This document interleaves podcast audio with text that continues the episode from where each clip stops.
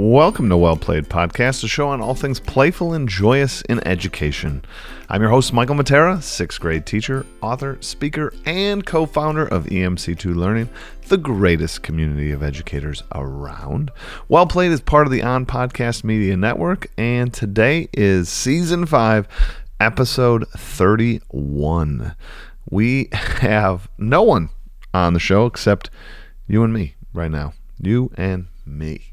Uh, today we are talking a little bit about uh, finding the time, finding the time to to grow, finding the time to create, finding the time to implement these new ideas in our classrooms. And this probably won't be the most popular uh, played episode on the Well Played series in our five years because it doesn't expressly hit on gamification, but it kind of does. And for those of you still still listening who have not buggered off yet, uh, one, I want to say thanks. Two, I also want to say this is maybe the most important topic because the reality is all of our lives are constrained by time. Time is it's the it's kind of the most finite resource, right? We can you can get more money, but you you can't get more time time is what it is. So when we think about our lives, right, I definitely agree with anybody out there. So if anybody is going to post this on Twitter or whatever, I want you to know like I hear you. A balanced life is important. And some of the the things we can do if we can carve away a little of the work, if we can make the work a little more efficient, we can balance our lives a little more towards the family and the friends and, and those kind of things. However, uh, this podcast is going to really center around being in the classroom. And I want to just, you know, asterisk the entire episode with the fact that I get that we need to have a balanced life. And I fully agree with all of that. But we are only looking at kind of the work category. So I don't want to lose sight of the fact that, yes, balance is important and we should be practicing balanced lifestyle. But we are only looking at this slice in this category. So it may sound like I'm asking you to like give everything else up to do this category. I'm not. We're only talking about this category. So okay, looking at the idea of our our, our work lives. Uh, there there are so many things that a teacher has to do, and I don't I don't really know if teacher training. It's been a long time since I've been in a college course to train me to be a teacher. So, you know, grain of salt with this this comment here, but I don't know how well school trains us for the amount like the, the, the amount we need to be nimble, to be agile, to think on your feet and just the flood of things that are going to come your way. And then the the processes that we need to put in place to be an effective teacher. Now, uh, I, I remember reading Harry Wong's, you know, school, the school book that he kind of writes about the processes that we can have and whatnot. And, you know, I think back to my college days of professors telling us about, you know, classroom management and all this other stuff. Everything I was prepared for was outward I was prepared for how to lay out a lesson. I was prepared for how to teach a lesson. I was prepared for, you know, classroom management strategies. But no one no one really prepped me for kind of the skills that maybe we would say an independent contractor has. Because that's ultimately what we are, if you ask me.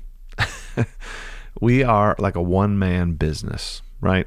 And our, our like to not sound silly about it, you know, our our students here, uh, those are kind of our customers, right? But we have so many things we're dealing with. We have parents, we have students, we have other teachers, administration, our own sort of situations that we have to deal with, you know, at work. And I don't know, I never really had a class that taught me about how do I manage my time? What systems do I put in place that are as best we can win, win, and win so that they're not, you know, win for me. They're not like a great system that's perfect for me and it's burdensome on the students. But also, I don't want it to be perfect for the students and super burdensome on me because, again, if we are going to try to fight off uh, burnout of teachers or if we want to design a class that's filled with fun and activities and you know really like the stuff that education just makes it great that takes an investment of time but as we said we're limited by time so how how do we get around this fact that like we only have so much time whatever slice you dedicate to school a lot of that then gets into maintenance mode, right? Like, well, I got to enter in my grades and I got to, you know, go make photocopies for my thing. And then, you know, then I have recess duty or whatever. But like, can we minimize some of our tasks, right? A book that I was reading, uh, this, this book is about deep work. Uh, is what the title of the book's called, and it's it's trying to get away from shallow work. And there are so many things that take our time that are really shallow work. So I guess the point of this podcast is to kind of break down some ideas, open a conversation, be authentic with you guys that the, the way that I am able to do what I do, the way that I'm able to have a gamified class, the way that I'm able to design awesome like activities or lessons or cool badges or care at all about the look and feel of what my students experience is because I've saved so much time in other categories. So I want you to think through a little bit about the work that you do and what is it that consumes your time. And then I need you to kind of think about are there things you could do that, I don't know, can you strategize that time? Are there things that you could implement to make that run smoother or cleaner or involve you less in in all reality. Uh, you know, do you have to be checking all the homework? When you check the homework, how do you get that homework in? How do you check it? How do you grade it? How do you put it out back into the world? What systems do you have that can kind of minimize that shallow work? So, for me, I will tell you one of the things I do uh, seating chart wise. I think about you know the groups and who should be in groups, all that very deeply. Uh, where we should put people, but it takes forever. Or group work takes forever. So, for example, I use a thing called Super Grouper that I that I made a few years back that really just does a nice job randomizing, and you can kind of put in a Super Grouper like these people can't be together in the same group for whatever reason. Uh, you can also denote like male and female if you want to mix, you know, like have mixed groups with even distribution of boys and girls. You can do that as well. Uh, but now it's just kind of a click of the button and you can kind of see these groups generated. And if you don't like the grouping, you can just hit generate again. And now something that would take me almost like a full prep period every time we did like a group project now takes me like 30 seconds, 40 seconds. And while you're, you're kind of like, so you saved a prep period. Great. Uh, but this is the thing. This is the exciting thing. This is where investing in yourself matters because that's a prep period every time I do a group project. Uh, I might do 10 of those. That's 10. That's 10 prep periods I saved. Well, I mean, that's like, that's more than a full day, uh, like quote unquote off, right? And how many times have we said, like, oh man, I just wish I would have like an off day? Not to be sitting at the beach, although that would be nice. But I mean, like just an off day where like no kids, but I have literally eight hours to to grade or make that cool gamified thing. And so many times the teachers tell me like, I, I wish I could do that, but I just don't have time. Well, we have to kind of create our own time, and the only way to do that, actually, truthfully, is be more efficient at some of the tasks we have. Maybe trim out some of the things that are inefficient.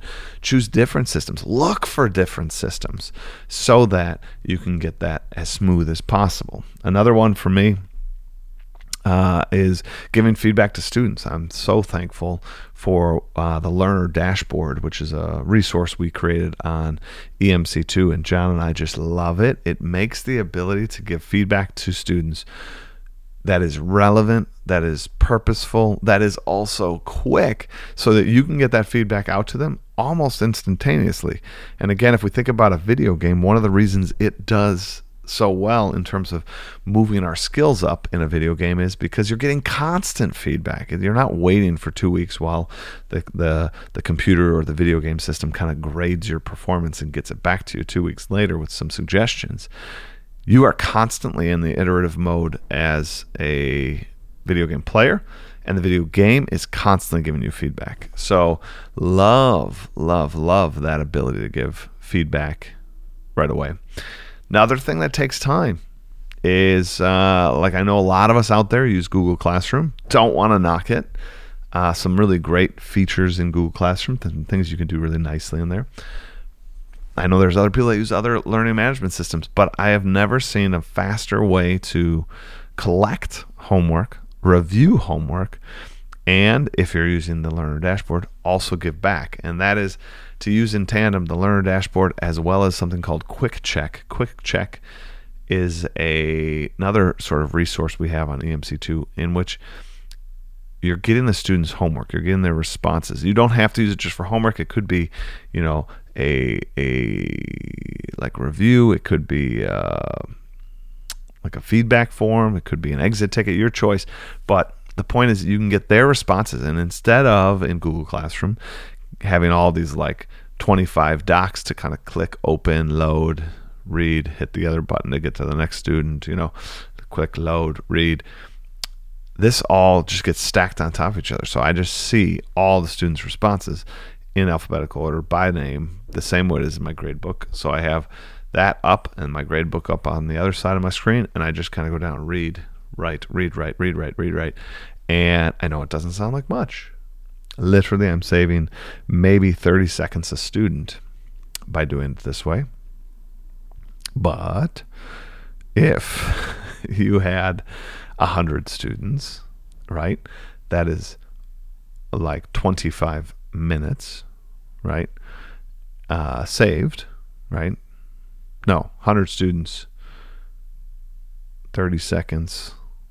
So, yeah, no, 25 right? So 25 minutes saved. Now you give two or three of those a week. That's an hour every week that I'm picking up just in click and load times. Now, again, hour a week, who cares? But wait a minute, times the entire year. Holy cow, this starts to add up. Ooh, that quick that quick check paired with learner dashboard, feedback given back to students in a written form, you know, on top of papers by hand. Well, now you could be talking about saving like two to two to five minutes per student times every assignment. Oh, like now you're talking about like a couple weeks that I saved over the course of the year. So again, don't shy away from micro efficiencies. Like if we can smooth things out, smooth it out so it's a little easier for you to get, easier for you to get back. Uh, all the better. And when we create that kind of time, now the question starts to be, what do we do with this time? And uh, well, you know, if you're interested in more efficiency situations, uh, I'm working on an EMC2 course all about you know teacher micro efficiencies. Uh, but I want to use the little back portion of this podcast to sort of just tell you what I would suggest you do with your accrued time. So now that I have a couple hours a week that I didn't have before, I'd invest it in your your own growth, right? I think uh, you know there's a there's a way to think about your work, and I, I, I want you to invest in yourself more than you invest in your job. And what I mean by that is you become better. Take the time for you to become a better teacher. Sometimes I think teachers, or really just employees in general, doesn't have to be the teacher profession, but I think we are definitely guilty of it. We invest everything we got outwardly. We put all of our energy into the students. And then we put all of our energy on district committees, right? It's all like outward focus. And then we complain that, oh man, like I just don't have time. And then the sad thing is we don't have time for ourselves. And again, I'm not talking about outside of school like health and wellness. Like you should be doing that. There should be a balanced life. We've already put put that off to the side. Now we're talking about just in the slice of your work time. Make sure yourself that you are growing because the stronger you become as an individual, the better your class will run. And the better your class will run, you will get the outcomes that you were so looking for by doing all these outward focused things, by focusing solely on the students, you know, you're not becoming better. And then you're kind of stuck. Like you're you are the biggest limiting factor in your classroom. So the, again the stronger you can become the more you can kind of increase your throughput the better your class is. You're building that better pipeline to success through activities that you can create through your own skill sets that allow you to create them in bigger better broader ways that are smoother for your students so thinking through with like user design UX. I love UX. That that would be a job I'd love to have. You know, if I had nine lives. Uh, thinking through user experience is such a powerful exercise and one that I don't know if teachers really do. We just sort of come up with systems, and sometimes they're systems that were handed to us. Sometimes they're systems we've seen other teachers do when we were kids, and now that's the system we have in our class. And it, is it is it the most efficient? Is it the best one to do? Probably not. So think through how you are doing what you're doing. And for a moment, invest in yourself and invest in your own systems and see how well that does for you. And then iterate. I'm not even saying that the first systems you come up with are the right ones, but take the time to invest in yourself. Because if you do, that investment in yourself turns out to be one of the best investments you can make for your classroom, your students, and their parents. So, I want you to think about that. And that is all I have for this week's Well Played podcast. A little Matera musings here on the topic of organization and kind of our time. Hopefully you enjoyed this episode. If you made it this far, I really appreciate you being such a, you know, powerful ally in this community of trying to find an engagement for learners and kind of finding that joy in the journey of being an educator it's it's the greatest job around uh, if you can keep that kind of right attitude and if you can create the right amount of time. All right, everybody, have a great week and play on.